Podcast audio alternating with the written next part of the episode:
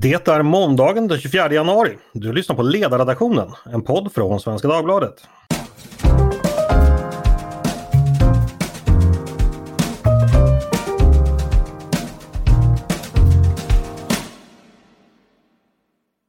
Varmt välkomna ska ni vara. Andreas Eriksson här. Idag ska jag möta en av 2010-talets mest omtalade svenska politiker i podden. Snart är han ex-politiker, för när det är dags för val i höst kommer han inte finnas med på valsedeln. Och efter 12 år i riksdagen går han vidare till nya uppdrag. Välkommen hit Hanif Bali! Tack så mycket! Och med anledning av detta, eller jag vet inte om det beror på att du eh, avslutar riksdagen, men du har i alla fall skrivit en bok just nu som heter Mina nio liv. Hur, hur kommer det sig att den kommer just nu? Um, det är lite... Um, den skrevs ju färdigt innan jag bestämde mig för att uh, jag vill inte göra det här längre. Så mm. det var ju liksom aldrig... Och, och det är någon form av bokslut. Liksom. Uh, utan det var lite mer så här, i och med att man blir så omtalad och omskriven i media och sånt så vore det ju så här, men om ni ska hata mig ska ni i alla fall känna mig. Mm. Eh, det var lite det och, och, om ni ska gilla mig ska ni också känna mig. Mm. Um, så det var lite det som var meningen med boken och den var färdigskriven.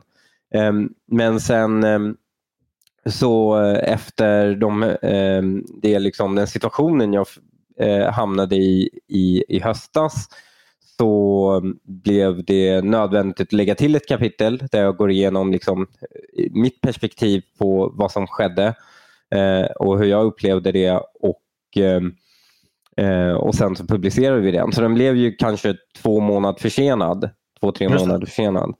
Mm. För det börjar med att det är, det är tryckdag och det är då det blir skarpt läge i den här historien. Exakt. Du alltså anklagades för, för jag vet inte hur man ska uttrycka det, alltså det var olämpliga kontakter med eh, partimedlem helt enkelt. Eller UF-medlem. Ja. ja, exakt. Och eh, det, det, var faktiskt, det var liksom äntligen var man klar. Och den här boken Ehm, att folk har varit på mig att skriva den här boken i 12 år.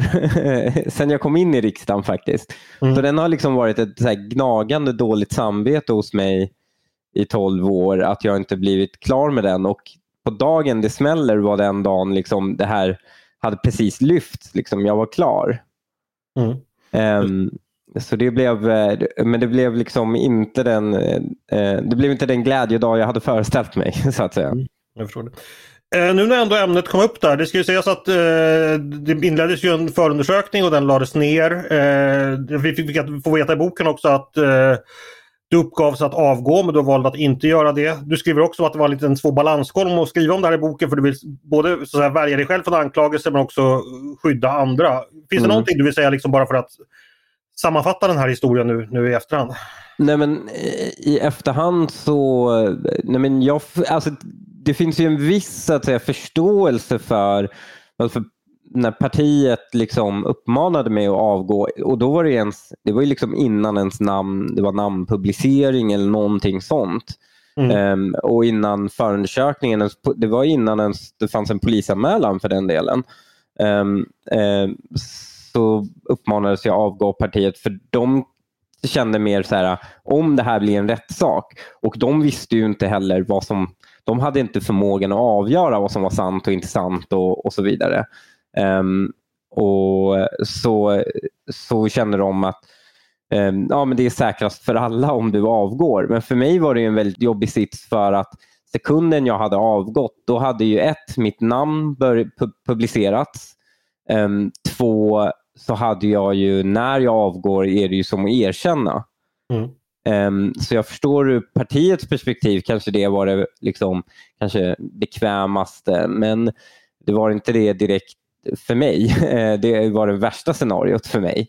Mm. Um, men um, Så jag fick liksom, jag fick hantera mig själv helt enkelt, eller mina vänner och, och se till att det blev ett rätts, en rättssak av det hela. och att uh, Men jag blev inte ens kallad till varken Ehm, förhör eller delgiven misstanke utan det lades ner efter, jag tror det var exakt två veckor eller mm. en och en halv vecka. Något sånt. Om du tittar tillbaks, hade du gjort något fel tycker du själv?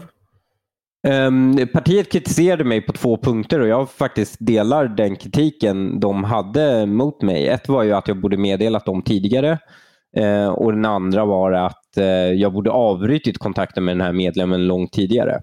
Mm. Och det håller jag med om. Okej.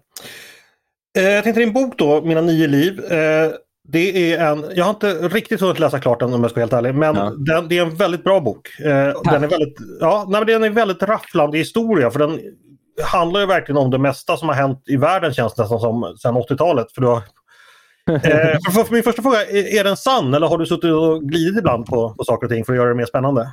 Um, nej, den är sann. Jag har inte kryddat något. Tvärtom snarare har jag ju hållit emot ganska mycket att ge allt för mycket ibland um, så att säga detaljer um, uh, för att det inte ska bli... Alltså jag, kan, jag har ju ganska bra minne så jag skulle kunna mala på i evigheter och det var ju för att bespara så att säga, min medförfattare så att säga, glädjen att behöva sortera bort allt eh, irrelevant så att säga, som jag har snarare varit lite restriktiv.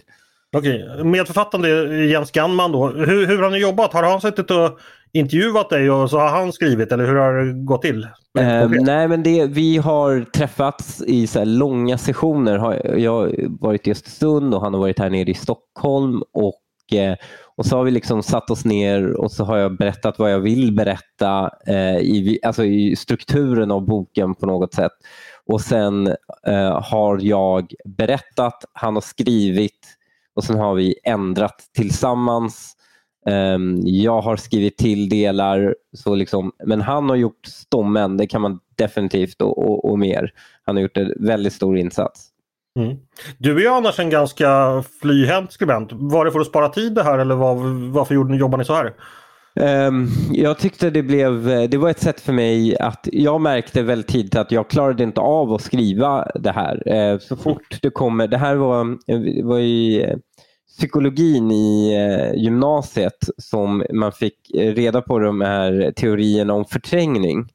Eh, och, och så här att man undvek så att säga jobbiga saker. Och för mig är att berätta min story när jag gör det så tycker jag inte det är jobbigt. Men innan jag ska göra det så, så tycker jag det, då undviker jag det.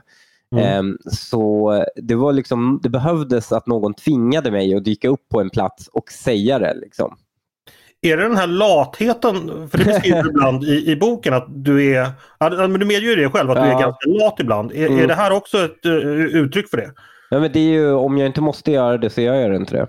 Mm. Um, alltså, och som tur är så, men när jag måste göra saker så gör jag det riktigt bra. så det är väl det är lite det.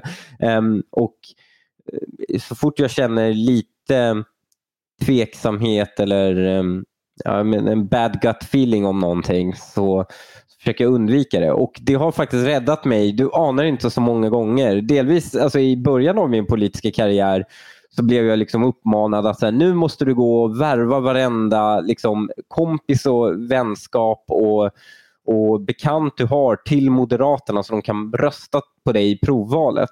Mm. Och jag hade bara en dålig känsla att behöva höra av mig till alla de här människorna en gång till. För jag hade liksom redan rekryterat väldigt många till MUF för att vinna en, en, en tidigare votering som jag beskriver i boken. Um, men sen så hade jag en sån dålig känsla att behöva göra det en gång till till ett riksdagsval. Och det var det, så jag gjorde inte det och det var den så att säga det, den provvalsrörelse, den förvalstid där den första liksom, ordentliga provvalsfusket eller klanröstning eller etnoröstning mm. skedde inom Moderaterna. Um, och jag slapp ju allt det såklart genom att jag inte då eh, gjorde det som alla andra muffare liksom förväntas göra, nämligen rekrytera varenda person de känner till, till muff och tvinga dem rösta på mig. Liksom. Mm. Ja, det beskrivs ju i boken. Det är ganska dråpliga scener där faktiskt med mm. olika grupper då som, som kommer in som kanske inte ens har en aning om vad Moderaterna är för parti men ändå ska in och, och, och rösta. Ja. Eh, men du, nu gick vi lite fort fram här. Jag tänkte börja. Jag sa att boken handlar liksom om det mesta som hänt i världen. Och då tänker jag, alltså den börjar ju liksom i Iran på 70 80-tal. Det, blir, det är revolution där. Och det är alltså där i det sammanhanget som dina föräldrar träffas. Och de tillhör ju den här gruppen då som kallar, kallas Folkets Mujahedin som är en rörelse som även senare i Sverige kommer att spela ganska stor roll för ditt liv. Ja. Kan du berätta för lite för oss, vad, vad är det för, för gökar och eh, hur har de påverkat dig i ditt, i ditt, ditt liv? Så Folkets Mujahedin är från början en eh, ganska, de, de har sina rötter i det iranska universitetsväsendet men blev en ganska bred och folklig eh, vänsterrörelse som kombinerade eh, shia-islam med eh, ja, marxistiska idéer helt enkelt. Mm. Eh, och De här var ju kraftigt mot monarkin i Iran sa- och det var ju islamisterna också. Och eh, när islamisterna tog över makten, de hade ju mycket bredare stöd, eh, islamisterna, men Folkets Mujahedin hade inte lite stöd heller. Det var väldigt många som, som stöttade dem och hade släktingar som stöttade dem. Men de var liksom lite två, i, eh, två, li, två olika så att säga, eh, blad på samma gren, om man ska säga så. Det det man kallar för röd shiism. Eh, och det är lite så här, på den tiden 68-vänster blandat med islam och aversion mot det imperialistiska väst. Eh, Okej, det, är så de går ihop, för det låter ju lite paradoxalt att liksom, religiösa hardliners går ihop med, med marxister. För att, ja, Åh nej, om du lyssnar på Khomeinis eh, och, och vad man gjorde i revolutionen efter revolutionen. Man, man gjorde ju det så socialistiska drömmar, nämligen man beslagtog alla landägares mark, man beslagtog jättemycket egendom och eh, skapade fonder för att distribuera dem till folket. De här Mm. fonderna blev ju såklart terrorfonder i, i slutändan.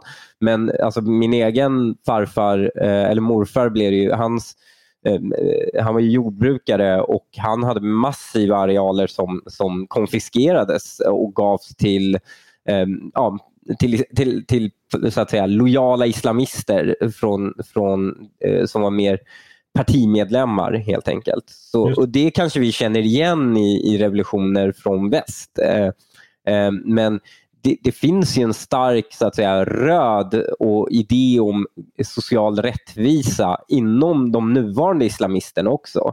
Alltså, folk glömmer bort att islamism, eh, även den som vi ser hos Muslimska brödraskapet, Hamas, den i Iran, det är en, det är en modern företeelse. Eh, och den moderna företeelsen har ju moderna idéer, till exempel om att man ska utjämna orättvisor och så Mm. vidare ekonomiskt.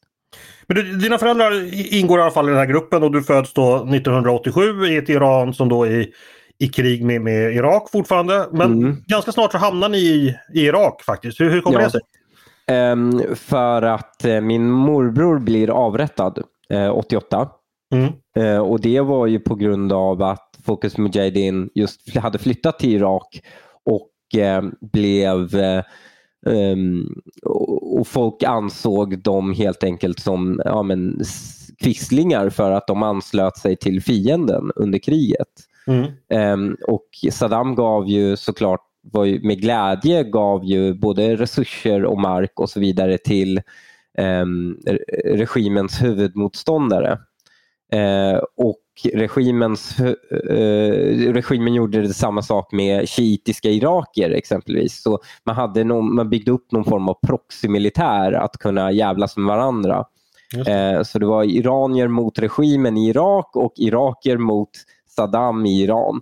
Mm. Eh, och efter 1988 då eh, eh, Jan Eliasson och Olof Palme då eh, lyckas få till ett fredsavtal eh, mellan de här länderna. Så Palme jag- var ju död då, men han hade ju jobbat på saken innan. Ja, han hade ju, han, ha- exakt. Eh, Mm. Just det, du är ju en Palmekännare av rang också.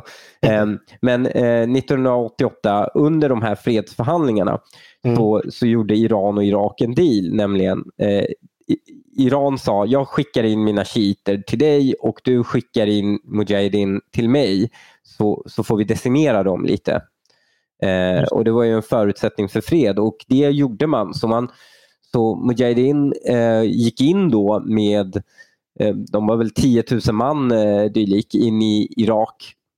Nej, från Irak in i Iran och eh, Iran stod ju och väntade på dem och hade ingen chans såklart eh, och decimerades helt. Ehm, men eh, man hade någon idé att vi går in 10 000 man och sen så blir vi katalysatorn som får igång revolutionen. så att säga. Mm. Det misslyckades fatalt och Mujahedin hade underskattat hur impopulära de hade blivit med att ansluta sig till Saddam. Och så, här föds, så, eller där växer du helt enkelt upp dina allra första år och har dina första minnen härifrån. Och så minns du fyrverkerier då när första Gulfkriget startar i 1991 när du är Exakt. tre år gammal. Vad hände då?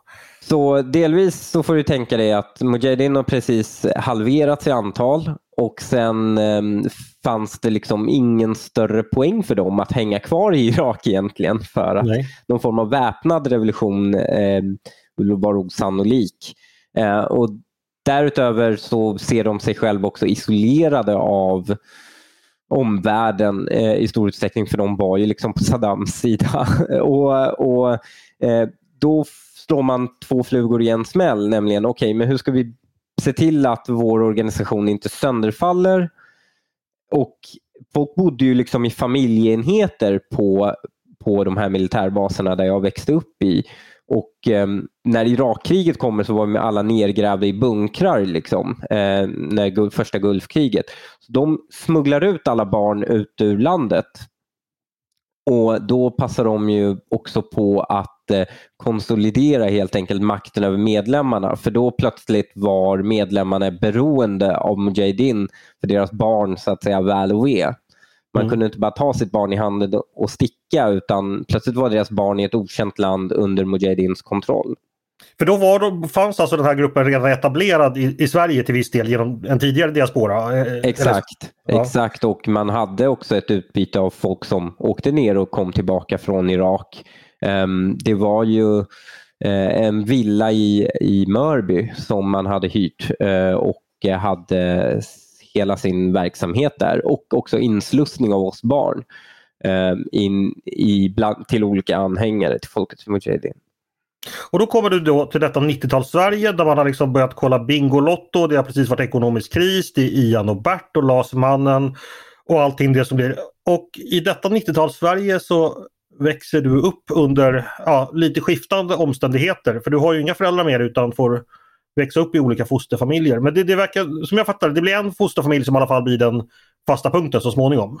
Um, ja, alltså det blir flera fosterfamiljer. De två senaste blir ju de fasta punkterna. Um, mm. Men jag fick liksom uppleva i några månader det, det liksom riktigt svenska och då var det ju liksom eh, julafton. Jag hamnade hos en svensk familj. Mm, och eh, då var det ju liksom, ja, det var liksom uppesittarkvällar och allt det där. Um, så jag fick en väldigt, väldigt fin och äkta inblick i Sverige. Ehm, det var, men det här var under 90-talskrisen. Jag kommer ihåg eh, min fosterpappa eh, eh, Rolf då, han var ju snickare och han var arbetslös. Vilket mm. låter helt vansinnigt när man tänker på det idag. En arbetslös hantverkare. Liksom. Det har vi inte sett på 20 år. Nej exakt, men på den tiden så, så liksom var det. Och mamman jobbade inom barnomsorgen. Liksom. Så det var en väldigt, väldigt svensk, eh, väldigt så att säga Svensson Svensson upplevelse som jag fick. Och det förbyttes ganska snabbt eh, efter det till, eh, till att bo i Akalla Husby.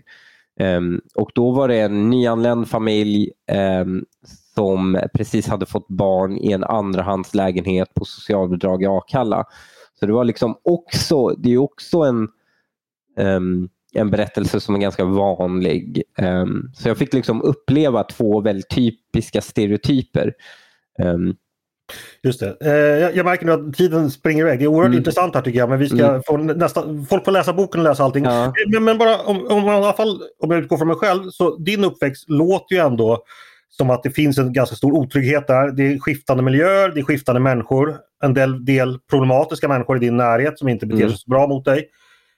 När du ser tillbaka, har du liksom funnit trygghet i vuxen ålder eller fann du det redan under barndomen på något sätt? Eller har du reflekterat kring det? Nej, men jag är konstant letande efter vad som är en fast punkt såklart. Ehm, mm. Um, alltså för mig, alltså, särskilt när man växte upp jag tror det präglade mig väldigt mycket just att eh, vi hade inte så mycket ekonomiska, alltså vi, vi, vi, hade inte så stark ekonomi och det har alltid gjort mig till exempel orolig för hur jag ska försörja mig själv. Eh, och Det har varit en konstant oro. Trots att jag alltid lyckats försörja mig själv och, och ganska bra därtill så är jag ju liksom orolig och Jag har alltid någon form av backup plan på liksom, hur jag ska dra ner mina utgifter för att kunna klara mig på existensminimum. Mm. Um, så den finns kvar så att säga det och det är klart jag är väldigt trygghetssökande. Och det är ju någonting som folk oftast inte associerar med mig. Um, folk tycker att man snarare är dumdristig och, och väldigt risktagande. Men um, i, i mångt och mycket i, i mig, så är jag en, en trygghetssökare. Mm. Ja, precis. För, för nu, om vi går lite framåt i tiden och börjar prata din politiska karriär. Eh, det är väldigt roligt beskrivet, eller jag tycker i alla fall som politisk nörd är det roligt beskrivet. De här interiörerna från hur du glider in i Moderaterna och olika upplevelser där. Och att du ganska slumpmässigt faktiskt hamnar på en riksdagslista på valbar ja, 2010. Ja. Eh, det låter ju som att det inte riktigt fanns någon plan där från din sida. Eller du var väl ambitiös men... Eh, ja exakt. Ehm, men jag hade bara turen av att jag hade varit duktig talare, hade blivit lite småkänd inom MUF. Eh, att vara en duktig talare och, och därför liksom varit i folks minnen. Ehm, var okej okay på att skriva också. Skrev några debattartiklar som fick spridning och, och sen lite av en, liksom att stjärnorna stod exakt på rak led eh, och, och, så. Och sen så plötsligt var man på en riksdagslista. Mm. Um, och det, just, det är ju väldigt mycket jag skriver i boken att jag inte tror på äkta slump. Men slump är snarare så att säga det du inte kan planera för och förutse. Och I den bemärkelsen att jag aldrig kunde planerat för eller förutsett att jag skulle komma in i riksdagen och de sakerna som var avgörande för att jag kom in i riksdagen var helt så att säga oplanerade och oförutsedda från min del. Mm. Men sen hände någonting, för jag minns ju, jag har ju följt dig på Twitter sen du kom in i riksdagen tror jag. Mm. Och du var väl en ganska så vanlig ung moderat de första åren som jag minns det. Eh, mm. Lite frejdig, skrev lite artiklar. Ja men eh, muffkille liksom, som jag mm. minns det. Eh, sen så började det någon gång, du får protestera sen, men min historia är ungefär att någon gång runt 2014 så där när Moderaterna förlorade valet så började du eh, ta mer självständiga uh, utgångspunkter. Du börjar liksom, det, jag vet inte om det är med att du börjar läsa eller du börjar snacka med folk. Du börjar liksom få idéer helt enkelt som skiljer sig från partiet. Du hamnar oftare i konflikter på sociala medier. Du driver dina egna frågor. Eh, du engagerar dig mer i så att säga kulturkrigsfrågor när det gäller liksom brottslighet, migration, hela den mm. grejen. Vad är, ja, och, och, du kanske inte köper det, men, men, men ändå någonting händer runt där 2014. Mm. Vad, vad är det som får igång dig då? Det som fick igång mig var, det var lite tidigare, men det, jag tror det började märkades i en bredare kontext 2014, men det var 2013 egentligen när jag bestämde mig för att inte kandidera om. Mm. Um, för saken är, även om ingen kommer ihåg det nu, just då så um, ansågs jag vara lite kontroversiell för att jag hade liksom en häftig ton. Um, och, och en, liksom, inte betedde mig och inte agerade som, som en typisk politiker förväntas göra. Uh, och, men sådana saker så att säga, märks ju mycket snabbare internt um, än, än, än externt. Men internt så, så var jag lite av en kontroversiell och då, och då ansåg jag lite så här, ja men det här kanske inte var min grej då, det här med politik. Att, att passa den här mallen som alla förväntar sig. Och det jag, jag försökte verkligen då att passa den här politikermallen som fanns. Eh, och bara vara en tyst backbencher som skriver liksom, någon artikel någon gång eller åker till eh, Arbetsförmedlingen i Skinnskatteberg, lyssnar på en powerpoint och försöker få dit lokalmedia på en notis på att man har gjort det. Ehm, men det blev aldrig liksom min grej. Ehm, och ehm, Då bestämde jag mig för att äh, det här var inte min grej. Jag är fortfarande ung. Jag, har, jag kan göra massor av annat. Och Då började jag helt enkelt bara lite mer öppenhjärtlig om mina åsikter och skriva lite längre och, och, beskriva vad jag egentligen tycker istället för att skriva bara vad partiet tycker. Du hade hycklat lite tidigare? Ja, inte bara det utan man bara, om partiet har sagt det här är viktigt, det här är det ni ska prata om. Då sprang man ut och pratade om det. Mm. Men, nu, nu, men nu så, och jag kanske tyck, höll med partiet, men det var kanske inte en, någonting, alltså jag kan dra ett exempel. Till valet 2014 gick partiet ut och sa prata inte migration. Mm. Ehm, vi förlorar bara om ni pratar migration. Vad ni än gör, prata inte migration. Och det enda våra väljare ville prata då i den valrörelsen var migration. Mm. Ehm, och, och Istället gick liksom Fredrik Reinfeldt och pratade om öppna era hjärtan i sista sekund. Men budskapet ett år innan hade varit prata inte migration. Ehm, och Det här är en sån här typisk grej de flesta så att säga följer eh, och så. Men jag hade ju bestämt mig för att avgå så jag pratade migration. Jag pratade mycket eh, integration, jag pratade brottslighet, jag pratade om de här känsliga ämnena. För Jag tänkte, nej, jag ska inte ställa upp igen. Men sen så fick jag ett sånt enormt gensvar från medlemmar eh, och, och sånt. Så att jag liksom, det var då den här plattformen etablerades som jag har med brett stöd från inte bara liksom eh, bara Twitterföljare eller en bred allmänhet utan även från gräsrötter och till och med grästoppar i, i partiet som tyckte man gjorde ett bra jobb. Mm. Ehm, och, det, och jag märkte att lägger jag, ehm, lägger jag en timme på att formulera ett par åsikter folk tycker är aktuella så ger det långt mer spridning och effekt än att jag åker till Skinnskatteberg och lägger liksom två dagar på det. Mm. Ehm, och, så. och Det var så jag egentligen började, genom att bestämma mig för att inte kandidera om. Och Då visade det sig att ehm, då blev jag öppen och ärlig och mig själv och det föll till god jord och då blev jag taggad att fortsätta. Eh, jo, men jag minns den här tiden och jag kan förstå. Eh, jag drev ju den här, vid den här tiden då själv en, en tidning som skrev rätt mycket om migrationsfrågan och brottslighet och integration. Och att, alltså det var ju sånt tryck ute i liksom, både moderat-Sverige men liksom i Sverige generellt kring de här frågorna. Så, så fort vi publicerade någonting fick enormt gensvar. Men samtidigt så ville ju politikerna, i alla fall inte Moderaterna, prata om det och SD Mm. växte ju hela tiden. Mm. Eh, det var ju då de kom upp på, på dagens nivåer.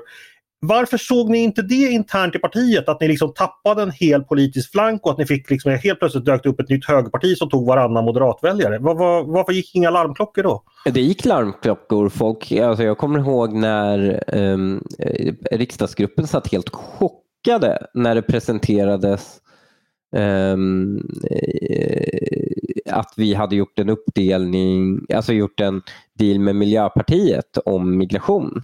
Mm. Ehm, och där poängterade man, alltså där drog man den stora segern så att säga, man beskrev det som är att vi lovar bara status quo ehm, och vi får status quo i arbetskraftsinvandringen som vi tycker är viktig. Och sen så är det mindre justeringar här på sidan om vårt papperslösa exempelvis. Något som de då presenterade som att det här gör ju redan alla landsting så liksom, det här är ingen big deal. Liksom. Och det var ingen big deal när man tittar på men när statskassan i stort eh, eh, och så vidare. Men det blev ju en big deal när människor plötsligt bara, eh, när, när Syrienkrisen plötsligt drog igång och vi började få massiv migration till Sverige på en nivå som, som vi aldrig hade sett tidigare. Och 2014 var ju ett rekordår och det här var innan 2015 som blev ett massivt rekordår. Men det kommer ju inte få 2014 heller. Nej men, men det är det jag tänker och, och alltså, de väljarna svarar ju väldigt tydligt på det här att man i hög utsträckning gick till SD, eller ganska hög utsträckning i alla Ja. fall. Det borde ju ha fått ett parti liksom att tänka om att vi håller på att tappa en stor del av vår väljarbas här. Vi kanske måste tänka om för att nu blir det så att alla partier tänkte ju om sen men då var ju SD redan på 20% så då var det ju så dags så att säga. Liksom. Alltså, Ja, Ja, det var ja. för sent. Det var för sent för Fredrik Reinfeldt för att man, vi såg redan i opinionsundersökningar våren 2014 att eh, eh, många har gått till SD, många moderater har gått till SD. Det kommer vara svårt för oss att vinna valet eh, och särskilt också med tanke på att vi inte vill prata migration. Och då var ju idén så här, hade Fredrik Reinfeldt som då liksom i fyra år hade beskrivit all form av stänga liksom minskad invandring som rasism, nazism. Skulle han kunna göra en kovändning där på plats och samtidigt ska vi komma ihåg så var ju trycket från Socialdemokraterna och så vidare att vi skulle fortsatt ha, alltså det var ju trycket från alla andra allianspartier och liksom partier i riksdagen förutom SD att vi ska fortsatt ha en öppen invandring. Mm. Och då var ju så här, ska Moderaterna göra en omläggning då, då, då kunde man inte göra det med Fredrik. och då bestämde sig Fredrik för att helt enkelt att jag tror på något sätt ride or die med den här frågan ehm, helt enkelt. Att ehm, ja, men vi kanske torskar talet, valet men, men, men att hans så att säga, eftermäle blir att han skulle stå för sin sak igenom. Um, och, han, och De yttranden jag ser på honom i efterhand om det här indikerar ju väldigt mycket på det. Att det blev liksom en del av hans varumärkesbyggande. Du, hur orolig är du för situationen i Sverige idag? Um, jag är väldigt, alltså så att säga, oron har ju bytts ut i någon form av, um, mer av en sorg faktiskt. Uh, att det kommer aldrig bli detsamma igen så att säga. Många av de kvaliteter vi tycker Sverige har haft kommer aldrig kunna återställas tror jag. Det är extremt hårda ord. Alltså det är en väldigt långtgående slutsats. Att... Ja, men jag tror inte vi kommer ha ett samhälle tillbaka igen där man behövde vara orolig för att advokater skulle vara anslutna till klankriminella grupperingar. Eller vi ska tillbaka till ett samhälle där Um, så att säga, det, eller det blir otroligt svårt tror jag att vi är tillbaka till ett samhälle där vi inte har en omfattande substantiell andel av befolkningen som lever utan papper eller um, lever på falska adresser och, och otroligt trångbott. Så att säga, den tiden, det kommer de reformer som krävs för att genomföra det ser jag inte någonstans i svensk politik det finnas beredskap för att göra.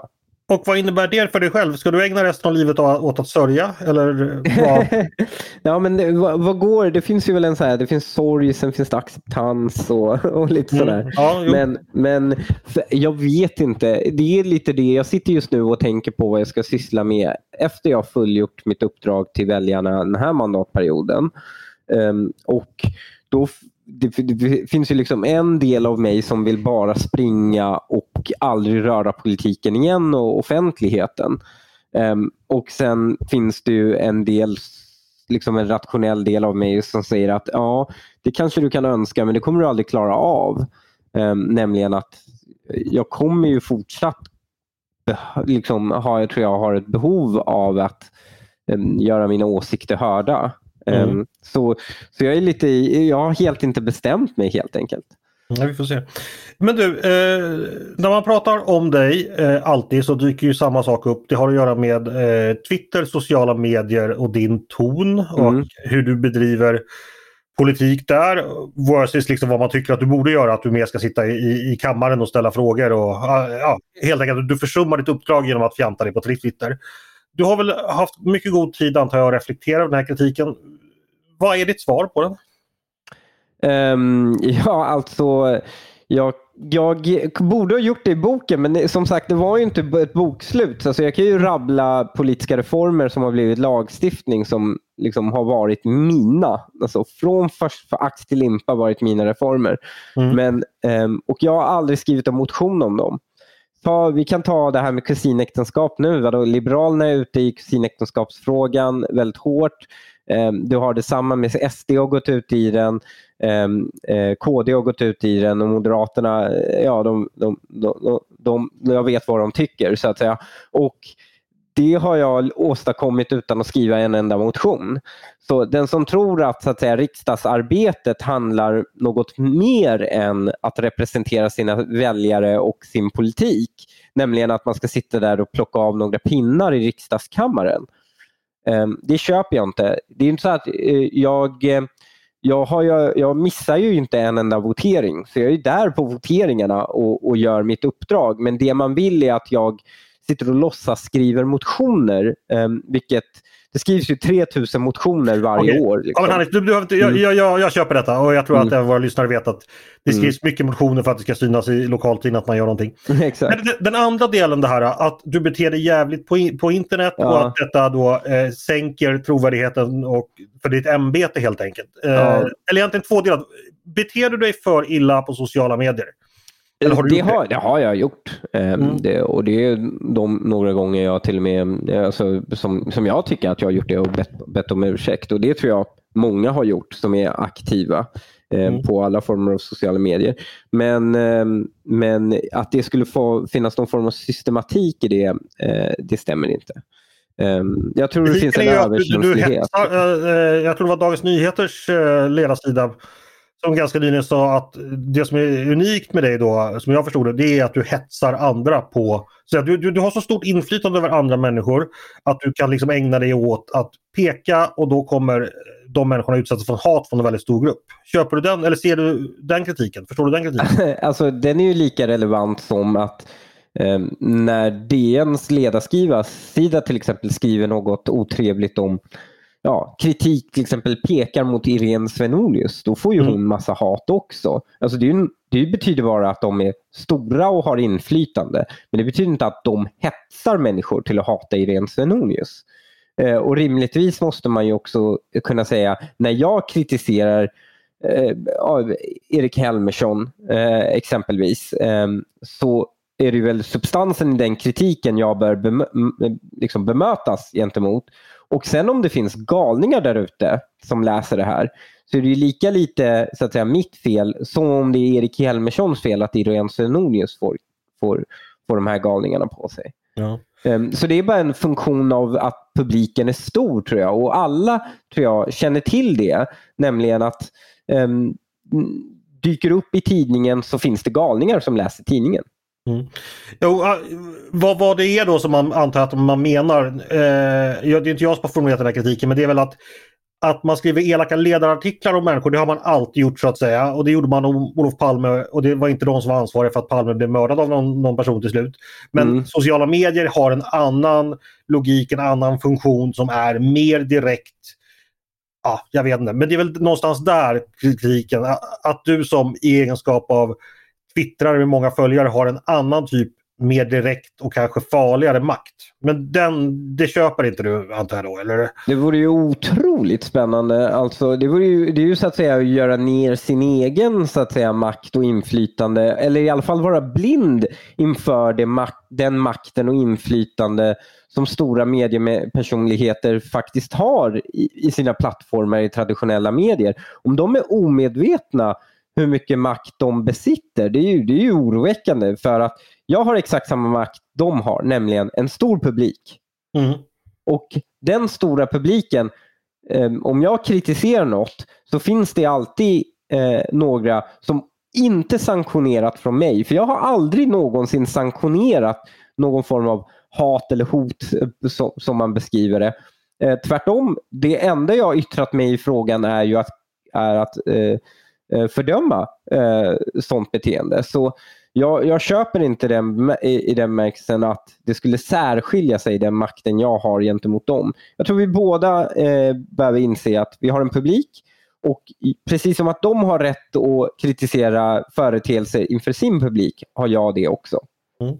Jag tänker i boken, du beskriver dig själv, nu ska jag citera dig, eh, hur du var som barn. Eh, mm. Då skriver du så att jag var en utpräglad streamer och plotter redan då. För mig handlar allt om att vinna de andra barnens respekt. Att du beskriver dig som en ganska smart, eh, smart kid som kanske inte var starkast eller störst men ändå liksom kunde få din vilja fram genom att liksom, ja, men helt enkelt effektiv politisk påverkan. Mm. Är du fortfarande det barnet som bara liksom fått en större sandlåda att använda dig av? Alltså, hur mycket finns det kvar av det? Nej, men det? Det är ändå något intressant där, tänker ja, jag. Alltså, om du, och jag tror om du ringer runt bland mina kollegor som känner mig och sånt skulle de nog tycka att jag inte är det mest strategiska av dem. Men, du är ingen schemer och plotter? Nej, inte, jag är inte ens i närheten av hur duktiga de här de politiker vi ser och knappt kan namnet på, på så att säga att socialt och liksom med social list så att säga eh, få ha kvar sina uppdrag. Det finns så mycket att fråga om det. Jag, jag tror vi får begränsa oss lite. Men en rolig scen från boken det är ju när ni är ute med muff och kampanjar i en fritidsgård i, i Ja, det är väl Husby tror jag. Ja. Du kommer ifrån. Ja. Och så är det så att ni har med er en kille som heter Oskar. Så när ni ska dra därifrån så upptäcker ni att ni har glömt stackars Oskar kvar på fritidsgården och ni får ja. gå och hämta upp honom. Och då har han hamnat i problem för han har ju gått ut och pratat arbetslinjen här men det är inte alls populärt på den här fritidsgården utan han blir betraktad som... Ja, och din slutsats är liksom att Ja, du får väl själv berätta om episoden men, men det funkar inte så bra med honom att gå ut med moderata talepunkter just på den fritidsgården där Nej. och då. Eh, vad, vad, vad, varför tog du med den episoden och vad lär vi oss av den? Nej men Oscar, han, är från, han var ju från Floda eh, ja. och, och liksom att droppa ner honom. Och han önskade så mycket att åka till Rinkeby för han kände att liksom, nu ska vi lyfta de här människorna. Vi ska, vi ska ge dem arbete. Om de bara följer mitt liksom, liksom den, den nymoderata liksom, eh, evangeliet jag har att erbjuda dem och bara frälser, då, då vinner vi. Liksom.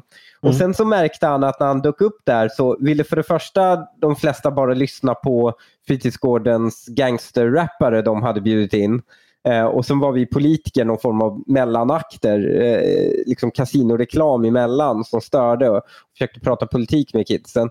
Men sen Sen eh, så började han hamna i en politisk diskussion med folk där och folk stod ju och bara skrek på honom eh, om att Nyamko Sabuni var ditten och datten. Ehm, alltså jag vågar inte ens ta orden i min mun att Moderaterna bara kommer knulla dem. Och det här var liksom 13-åringar. Och han, när vi lyckas ta tag i honom när han är inträngd i det här fritidsgården och liksom dra ut honom därifrån så satt han bara helt tyst och stirrade ut i, ingenting och helt chockad över den här upplevelsen. Var... men, men vad visar det här? Visar det liksom att det finns så stora sociala och kulturella skillnader i Sverige att politik inte når fram alltid? Eller liksom, Nej, vad... det går inte. Alltså, du måste, det, det, jag har stått och, när du står, det är en helt annan femma att stå i kampanja i en medelklassskola där folk hänger med i den politiska diskursen i Sverige på något sätt. Eller även om de inte gör det så, så, finns det någon form av resonans du kan väcka i dem. Men när världsbilderna blir allt för olika då är det ingen idé ens att försöka. Nej men, och, men återigen, ska man bara vara, är det bara sorgligt då du känner eller finns det någonting man kan göra? Um, nej, men det som tenderar att rucka på människors världsbilder är ju reella materiella förhållanden. Mm. Det är ju så att säga det. Du kommer aldrig kunna få människor i socialbidrag att bli moderater om du inte får dem att hamna i arbete först. Och Det är det som har varit Moderaternas stora problem när man försökt rekrytera invandrargrupper. Nämligen, de, de, de, så många moderatföreningar är så här, så här, ja men Hanif du, du, du kan ju det här med invandring och invandrare. Kan inte du komma till vårt utanförskapsområde och försöka värva lite medlemmar där? Och, och, och, jag försöker förklara för dem att eh, det är inte nödvändigtvis att de gillar att, höra det jag har att säga. Liksom. Eh, materiella förhållanden är avgörande för varför människor väljer att bygga sin världsbild de har.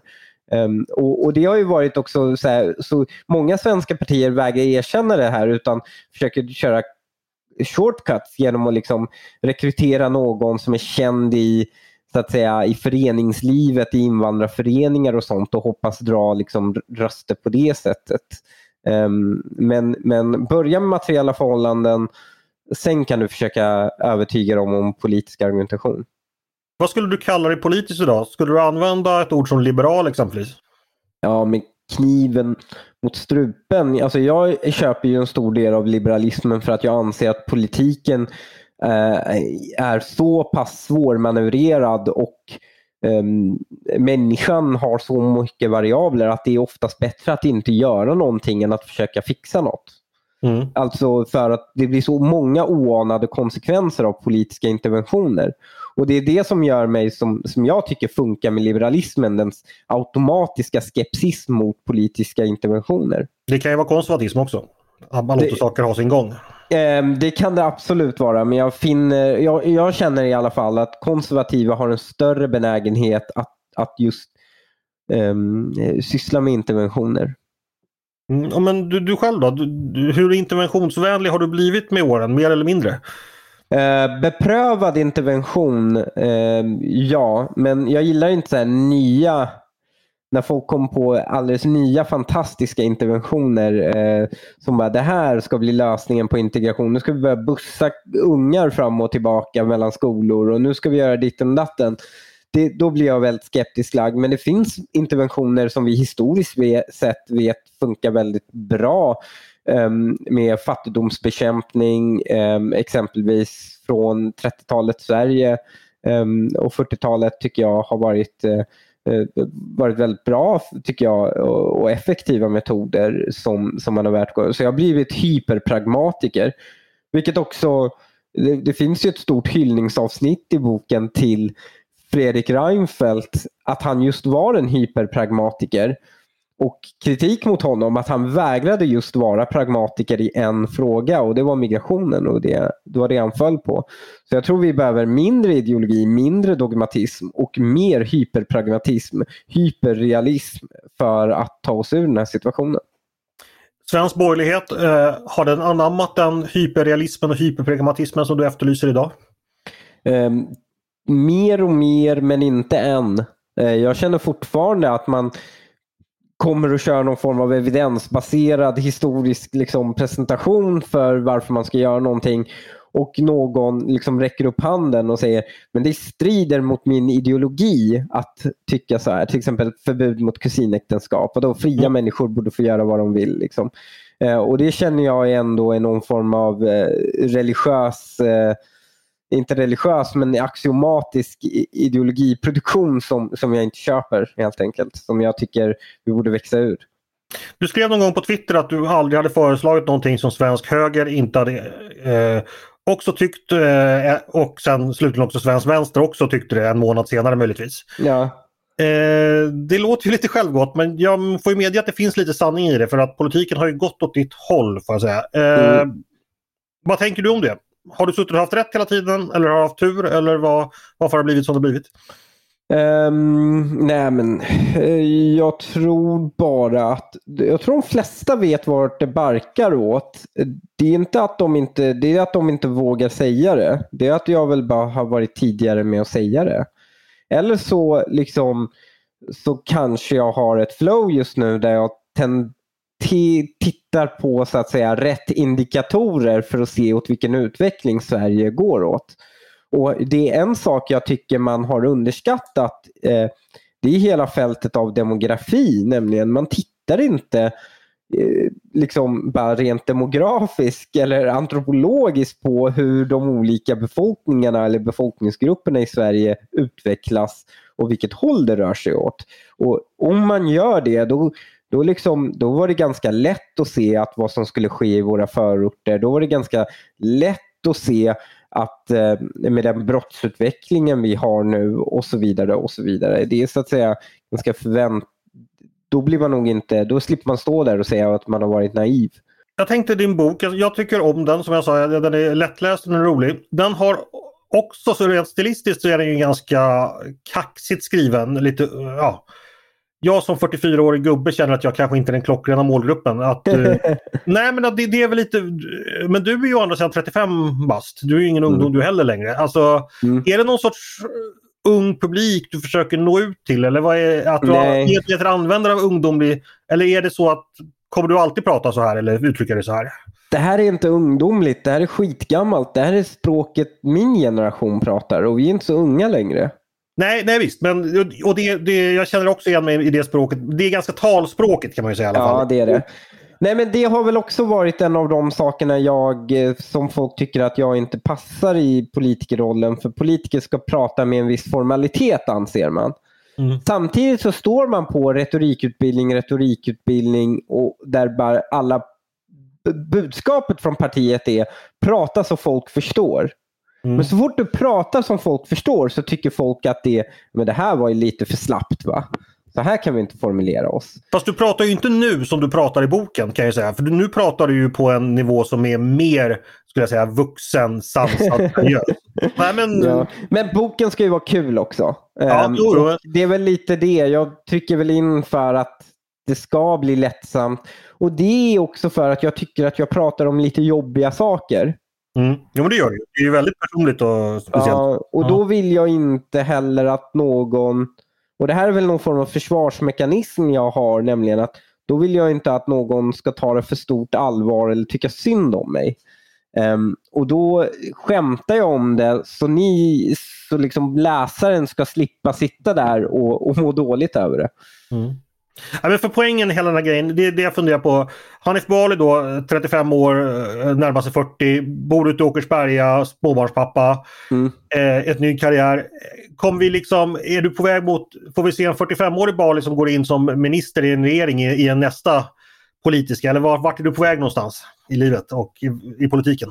Uh, Alltså det, det vore ju kul att kunna komma tillbaka en dag med nya erfarenheter till politiken. Um, men då gäller det att få se nya erfarenheter och det är det jag vill. Um, mm. Jag vill liksom komma ut ur politiken ett tag, få nya erfarenheter, lära mig någonting nytt, eh, lära mig eh, mer om näringslivet, mer om um, ja, men, uh, samhället i, i stort.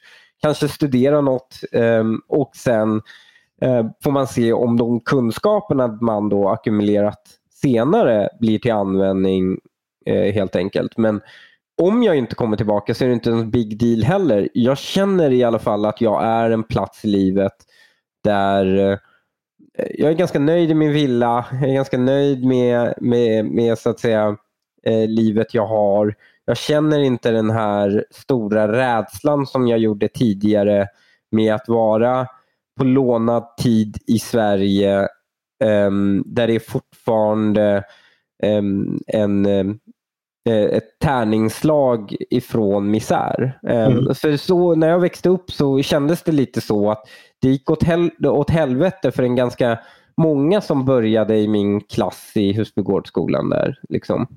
Uh, och jag känner mig i alla fall vara på tillräckligt stabil grund att jag kan andas ut lite. Och Det skulle inte göra mig någonting om jag så att säga bara fortsatte leva ett vanligt Svensson-liv. Men vet du vad du ska göra nu då framöver? Ja, eh, nej, eh, jag, eh, jag vet faktiskt inte. Så ja, har du något schysst jobb så får du gärna tipsa. Ja, du kan ju alltid bli PR-konsult. Nej, men det, det, vet jag inte om jag vill bli. Du, eh, som vi konstaterar har du ofta haft rätt. Eh, ska du testa det nu då, i skarpt läge? Mm. Hur går det i valet i höst? Um, det jag har sett kommer det bli ett väldigt, väldigt tufft val. Um, jag ser in, det ser otroligt tufft ut. Um, Socialdemokraterna gör en fantastisk comeback. Um, och nu så med hjälp av att man slänger ut MP ur regeringen så har folk liksom jag tror folk har lite nya hopp, nytt hopp helt enkelt om Socialdemokraterna. Om att Magdalena Andersson kanske kan leverera någonting av de gamla sossarna som man såg förut. Mm. Så du tror det blir något maktskifte? Um, det kommer krävas eh, det kommer krävas mycket mer av borgerliga partier, av Moderaterna, eh, om, eh, om vi ska kunna dra, dra hem det här valet. Det finns rätt mycket politiker kvar i dig fortfarande, hör jag. Stort tack Hanif Bali för att du ville komma till podden och berätta om din bok. Tack så mycket. liv. Eh, som jag sagt rekommenderar alla att läsa. Hur får man tag på den förresten? Det är bara att beställa den? Eller? Den finns där böcker finns så att säga. Eh, på, på nätet och så vidare. Det är Mondial som ger ut den. Perfekt. Stort tack Hanif. Tackar. Och tack till er som har lyssnat på Ledarredaktionen, en podd från Svenska Dagbladet. Varmt välkomna att höra av er till oss på redaktionen med tankar och synpunkter på det vi har diskuterat eller om ni har idéer och förslag på saker vi borde ta upp i framtiden. Maila då bara ledarsidan snabel svd.se. Dagens producent heter Jesper Sandström. Själv heter jag Andreas Eriksson och jag hoppas att vi hörs igen snart.